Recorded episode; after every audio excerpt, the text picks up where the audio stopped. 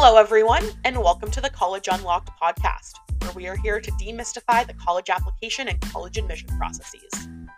We're your hosts, Hollis and Jordana, and we're going to go ahead and help you unlock your college potential. Let's get started.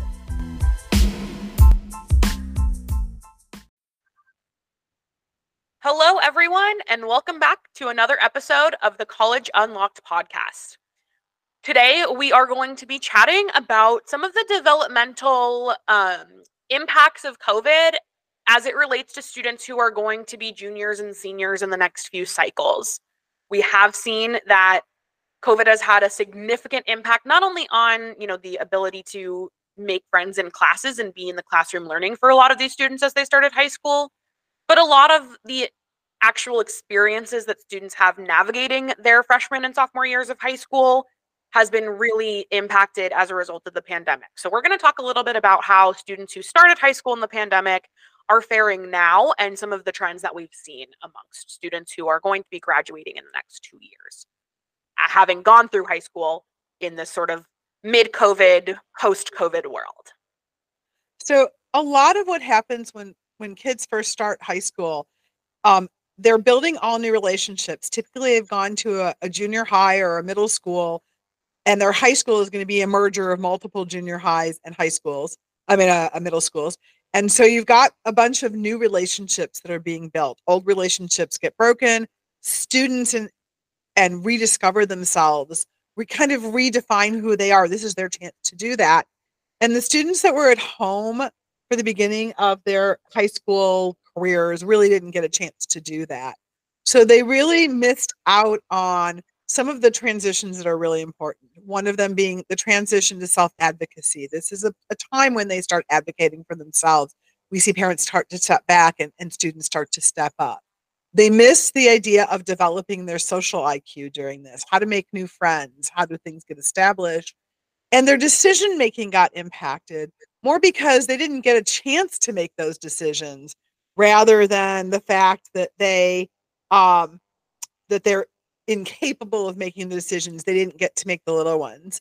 Uh, and they didn't even get the experience of getting on that larger campus and saying, how do I navigate my time from one place to the other? So those are kind of some of the issues we're going to talk about today and kind of expand on them as we go along. One of the other pieces that was, you know, significantly impacted, at, as Hollis was starting to get at, is the ability for students to establish new relationships. When you do get that mixing and mingling of various middle schools merging into one high school, that's a time for students to branch out and make new friends and connect with people in their classes and familiarize themselves with, you know, older students and peers and have just different working relationships with those around them. And because classrooms were on Zoom, they didn't have the opportunity to have, you know, little side conversations with those in their class and really get to know them or see them during passing periods or brunch or lunch or recess or whatever, you know, the bell schedule works out to be. And so students really finding their friends and branching out beyond those who were already familiar was something that was really significantly impacted. Another part that was really, you know, seen as impactful for students was the isolation. They're spending all their time in the, the four walls of their home um, with their families who are also working from home and any siblings. And it can feel very isolating when students do not have the ability to like go outside and expend some of that energy. And so one of the things that we are seeing as a huge trend that students are, are talking about more and are itching to talk about is the importance of that community. It's something that students didn't recognize fully until it was taken away from them. And now we're having more and more students, especially as it relates to writing the personal statement and the essay process, wanting to talk about the importance of their communities in, in terms of shaping who they are now.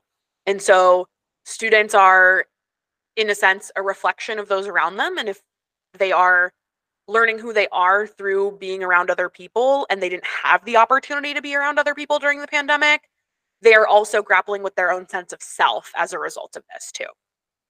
And conversely, the parents didn't get a chance to start doing that separation from the student and developing their sort of identities as beginning to transition to that idea of being an empty nest, beginning to let go of students. You know, in fact, they fell more and more into that pattern of not recognizing that their student has developed. So the student's developing. I mean, they're growing up. As much as we'd like to stop them from doing that, they didn't stop getting taller. Their voice is changing. The, everything that goes on with puberty and adolescence didn't change. But the dynamic around how the parent related to this, the student also didn't change where it normally would have started changing. So I think parents are also suffering this kind of loss, and sort of a switch went off when things opened up, and they're struggling with that as well, in all fairness with them. Um, but that's not the only thing they're struggling with. They're also struggling with time management. You know, the first two years, there was a lot of, eh, well, schools had different block schedules. Things were very easy in some cases. In other cases, they weren't, kind of depending on where you were. There was uh, lowered standards in terms of what was expected in terms of homework, what was expected in terms of dialogue. But not only that, all of the extracurricular things, the sports, the activities, the clubs, all the other ways in which a student begins to define who they are as a person was missing, and the time management that goes along with that. Learning how to um, do a day that starts at, you know, if you're in marching band at some of the high schools, it starts at six forty-five a m And if you're also in a sport after school, it goes until eight p m and still getting your homework done and doing all of that. So one of the things that we're definitely seeing is that our juniors, our, our rising juniors and our rising seniors are certainly struggling more with time management. And how we see that is with continually rescheduling meetings, not being able to complete assignments, um, finding themselves really struggling at the end of the semester to get all the work made up, um, finding lack of sleep, um, high stress is all coming out with all of this. And so, you know, this is something that I think that as parents uh, become more aware of this, because sometimes the students aren't aware of it, the parents come, maybe helping them with, you know, sitting down with a plan and talking to them. And we'll talk a lot more about suggestions we have later on as well. But this is one where I think really, Um, there can be a lot of intervention that can help pretty quickly with doing things. Um, I also think, you know, relationships, deeper relationships got got lost as well.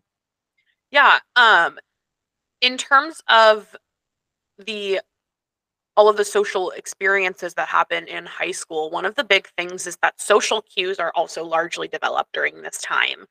And when students aren't interacting with one another, there's a lot of things that, um, you know, are are missed out on because students don't have the opportunity to take advantage of those oppor- of, you know, the experiences around them. And so for a lot of students, their first ever romantic encounters happen in high school. And when they're, again, learning from Zoom, as opposed to getting to know their classmates and wanting to ask them to the dance or ask them out on a date, um, those experiences, which can be big learning experiences for students socially, are totally glossed over and, and aren't happening. And so they're going to college now with a gap in their social cues and the social awarenesses is what we're seeing. Uh, but, and but, so we, but let's get real and let's get frank. It's not just about those social cues. It's about the romantic social cues yeah. as well. So students in freshman, you know, usually first year and sophomore year students, you know, that romantic thing is that first kiss, that holding hands, the idea of calling someone a boyfriend or girlfriend. Sex really doesn't start coming into it, I think, for most students until they start getting in junior and senior year of under nat- you know, there are some who are earlier developers, some who are later, but there are definitely students when we start talking junior and senior high school. So start, start, you know, acknowledging more of a sexual nature of a relationship, more of a physical nature of a relationship. But that transition happens a lot more naturally when it starts with, you know, hey, we're going to walk next to each other. We're going to hold hands. We're going to share that first kiss. And then it, it has a chance over those four years to start develop into something that by the time they get to college, they may be, they may be ready. Even if the, you know, the, the parents may not be ready, the students are quite often ready. And we're not talking about the morals of whether or not a student chooses to or doesn't choose to, although that plays into this as well without that development of being able to make those decisions. So that we've kind of jumped from that high, that junior high sort of giggling behind the hand crush right to the more intimate relationships that happen as students get older. We've kind of missed for this group that time of being able to do that. And, and so it's not just the standard social cues that get developed, but it's also these relationship ones. And I think that that's going to continue to manifest in college. And I think that, you know, students feeling free to have uh, frank discussions um, if not with their parents, with some other uh, adult structure. I think the kids aren't going to be able to advise each other because they've all been through this. So I think, you know, feeling comfortable speaking to someone about this and being ready for what that means in terms of college, I think is going to be really important because, you know, as much as we like to stop their development, hormones play a really big part in this. And again, hormones didn't take time out because of COVID. The, what did happen was that development that did as well. So yeah. I think that, you know, that's something that's, we're, it's going to be really interesting to see. I don't think we really know the impact yet of what that's going to mean for relationships in college or even marriage relationships or relationships that are long-term, whether that's marriage or domestic partnership or having children together. You know, I think that's going to be one of those challenges going forward. Totally. Um, and now that we have sort of talked about the developmental impacts of the pandemic, we're going to kind of shift a little bit to talking about how students are, quote unquote, making up for this opportunity now that COVID is, we're largely past, you know, the bulk of the pandemic. Now, of course, you can still get COVID. It's still floating around out there, but um, people can navigate it a little more easily now, now that we're in twenty twenty-three and, and all that. So um, all of that to say that students are now feeling like they need to catch up for lost time. And how they're doing so is they are overscheduling and raising their expectations on themselves and bending themselves backwards and twisting themselves into a pretzel to meet the expectations that they think colleges have over them. And for some of those things, colleges still do have high expectations for students. The applicant cycles have not gotten any less competitive. They're still, you know, seeing record numbers of application volume. And so colleges are kind of, for the most part, sticking with the status quo. Okay. Um, but they've wanted to go back to normal, whatever the heck normal was. Right. But students are not at that level at this point. They think they can get there by taking more classes than they need to, by playing games when it comes to making up coursework or um, game playing when it comes to, you know, trying to boost their G P A artificially and things of that nature. But um, we need to remember that, like, humans are still humans. We do not want to cause more stress than what a student is reasonably able to manage in a healthy way for them. A little bit of stress, a little bit of tension in your life is okay sometimes if you know how to manage it. We are not saying to all of a sudden get lazy, but students are not ready because they haven't had experience with that amount of work when they still want those aspirational schools to be receptive of their application. And sometimes students just aren't there, and that is okay, but we need to find opportunities for them that are going to be receptive of what they're bringing to the table without the student having to bend over backwards and cause more stress than they can handle. Another thing that we are noticing again is this obsession with test scores. Now, majority of schools have sort of stuck for the most part with what policies they adopted during the pandemic. There have been very small instances of schools changing their testing policies in the last year or two. Um, but for the most part, schools made conscious decisions to change their testing policies when COVID really kicked off, whether that was going completely test-free, like the U C and C S U system, doing test optional for the foreseeable future. Um, some of schools are even doing like six-year pilot programs, in which case we are still in that the middle of the six-year program. And so really, we do not need to be obsessing over test scores still. It Although is. A, I will say that it's making the game more difficult. Yes. Because there's a difference between schools that are test optional, and it makes no different than their test optional.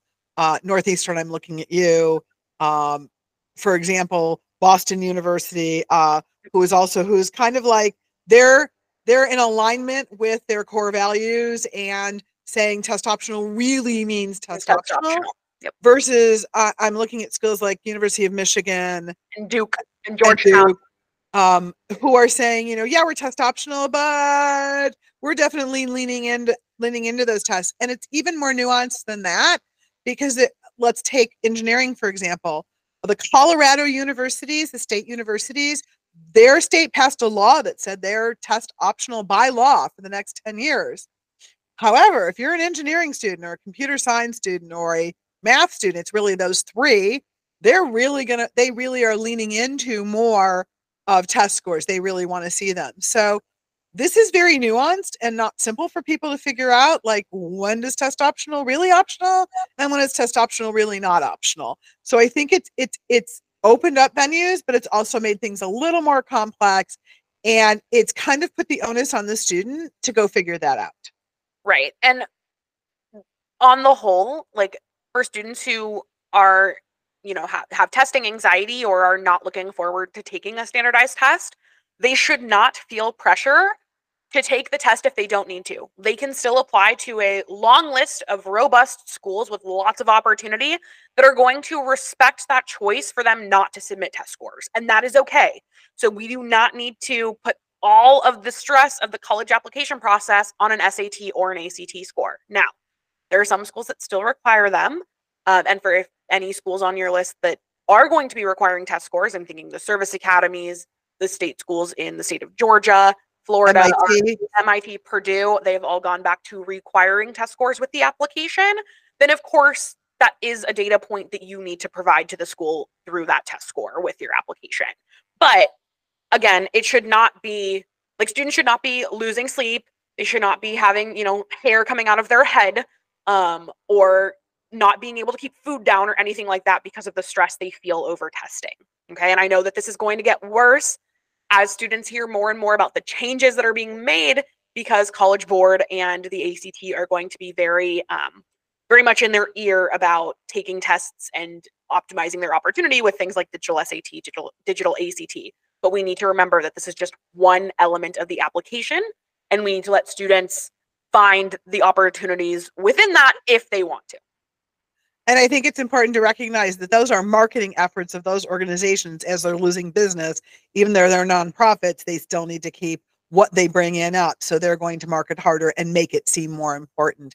They're not the only ones, though, that are setting up this perception that these students have fallen behind and things are bad and we're lowering standards and how could we possibly do that?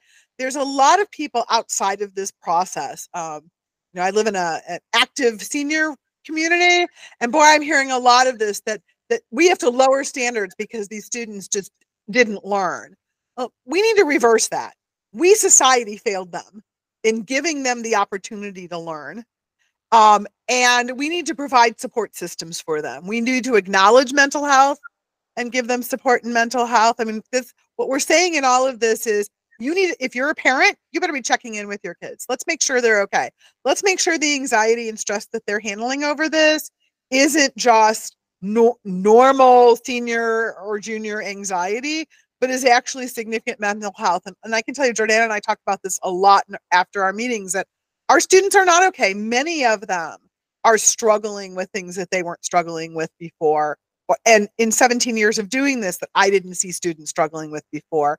Jordana made a really good point when we were prepping for this, when you said that, you know, the juniors and seniors, the kids who were juniors and seniors during the beginning of this were saying, hey, we, we miss prom. We're going to miss our graduation. We miss those normal milestones. Ooh, boo-hoo for us. And, and I'm trivializing it right now, and I'm not meaning to, but putting it in perspective, yeah. Right? You know, yes, they missed out on what would be normal goals and accomplishments, but they had gotten those transitions and had gotten that support. The kids who started as first years and second years, they really missed out on not just what the milestones that they would have, but significant developmental milestones and educational milestones. And we as a society flipped a back switch and said, everything's open, time to get back to real. So I think we want to now talk about suggestions that we think are real that will help them do that. Yep. And I think the first suggestion that we have is to just be honest with your students. If your student is expressing to you that they are not doing okay, we need to be receptive of that. We need to ask what the roots of their problems are and figure out how we can help them. Um, we also need to recognize that while they might not be doing okay, schools have not necessarily adjusted their expectations of what they're looking for. What we said before is that the schools have stuck kind of with the status quo and sort of embraced whatever normal means.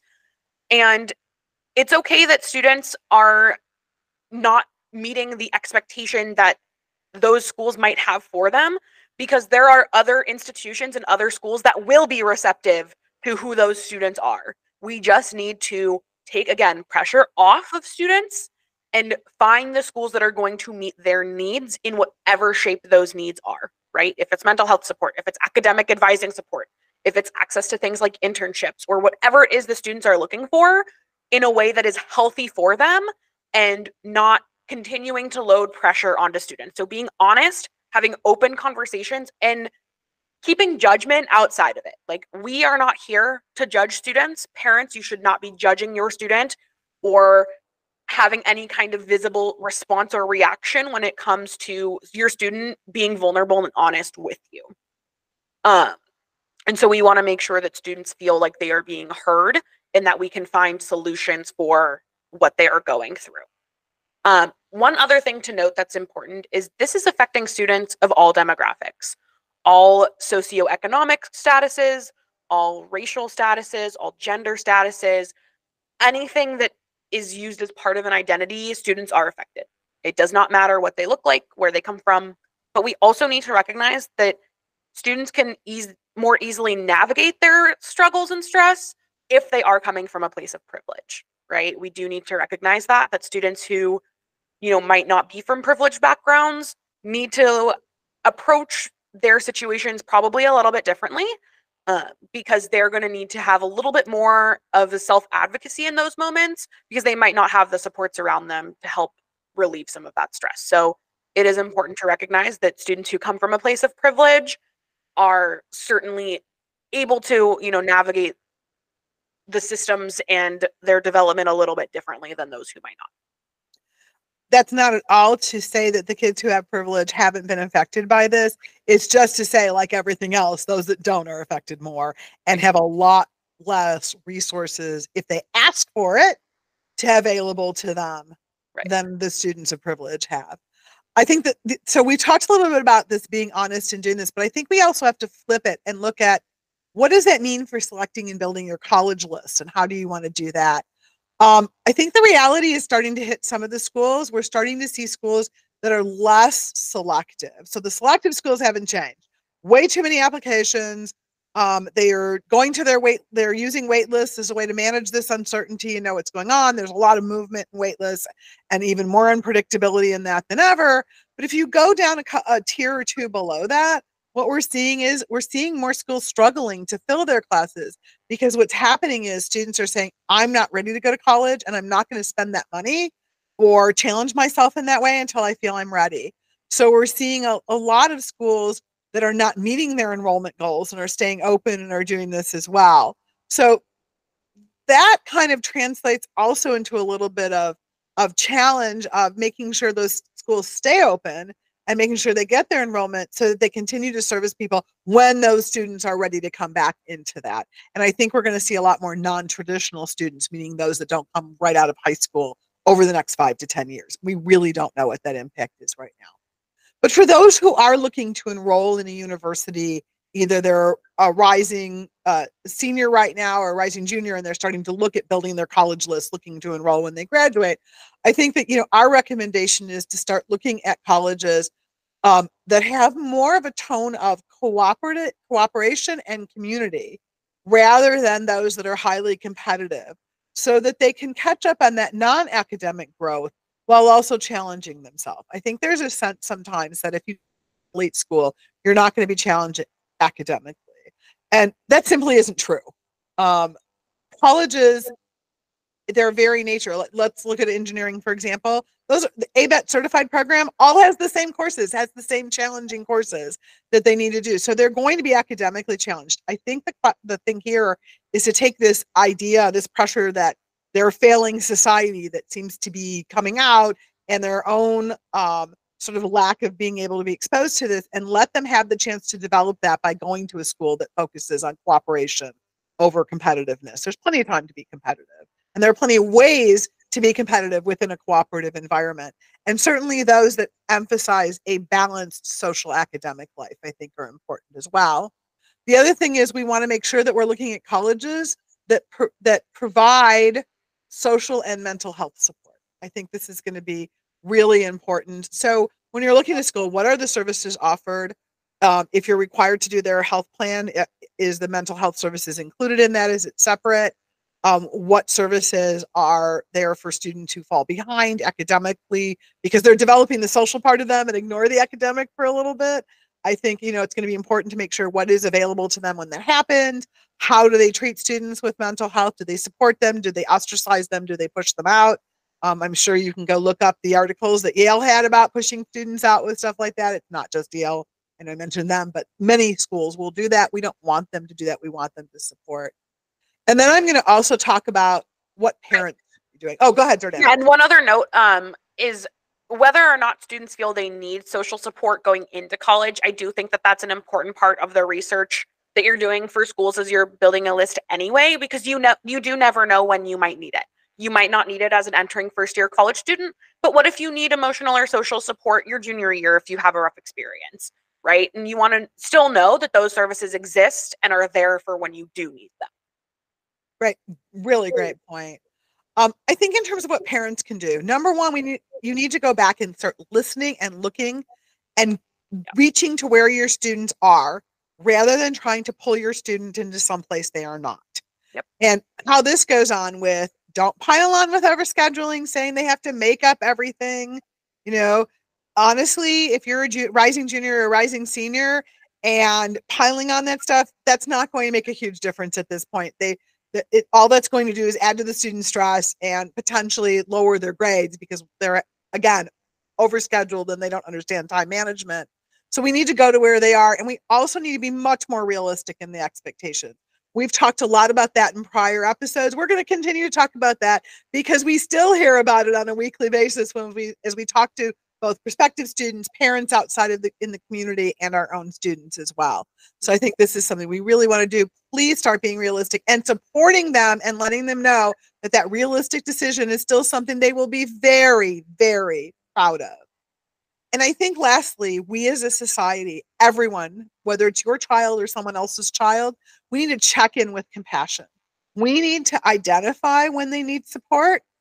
And if you're not a parent, but you see it in someone else's child, you need to go to those parents and identify that they need support. And we need to make sure they get that support, whether that's therapy, uh, executive functioning coaching, tutoring, just being a listening and compassionate ear, that we need to do that. Letting them know that we're vulnerable as well, that that perfection isn't what you're aiming for. What you're aiming for is growth and development, and that every one of us along every age struggles with this during time, and it's absolutely okay and normal to not feel normal sometimes. We need to normalize this, and we need to stop telling them to buckle up and work harder. We need to stop telling them to get over COVID, and we need to start telling them that we love them, we love them where they are, and we want to see them grow and develop in a healthy manner. And I think at that point, almost doesn't matter what college they go to. Yep. And one other thing to add to this too, is if you are a parent or a support figure in a student's life, is that if you do notice that you are in a situation or have created a situation where your student is able to be vulnerable with you and is able to open up about the struggles and stress that they're facing, whether that's, you know, academic or social or a mix of the two, I think one really helpful way to start that conversation as the, the person receiving that feedback from someone is to ask them, what is it that they're looking for in that moment? Are they looking for advice, or are they looking to get things off their chest? Because if a student is expressing frustration and stress with you, they're, they might not always be looking for advice. They might just need a place to vent, and that is okay too. And I know parents, we we want to help. We want to throw all of our resources at the student when we can. But sometimes that response might be just as overwhelming as the stress that they're already going through. And so asking that question of like, what is it that you need from me as a support figure in your life? Is it help? Is it a place to just have an open ear? Will really help your student feel more comfortable and get what they need out of that interaction, hopefully. So I think that that's a really, really good place to start. If you if you don't know how else to help your student, let them know that you are there for them to listen to if they ever need it. And if they ever need more than just a listening ear, what advice can you give is going to be a really helpful place to start. So with that, this is some of the things that we wanted to share with you and observations that we're seeing about student development from the, the social side, from the academic side, from how it relates to them transitioning to college, through starting high school during COVID. So we hope you learned something new, and we will see you on the next episode of the College Unlocked podcast. Bye-bye, everyone.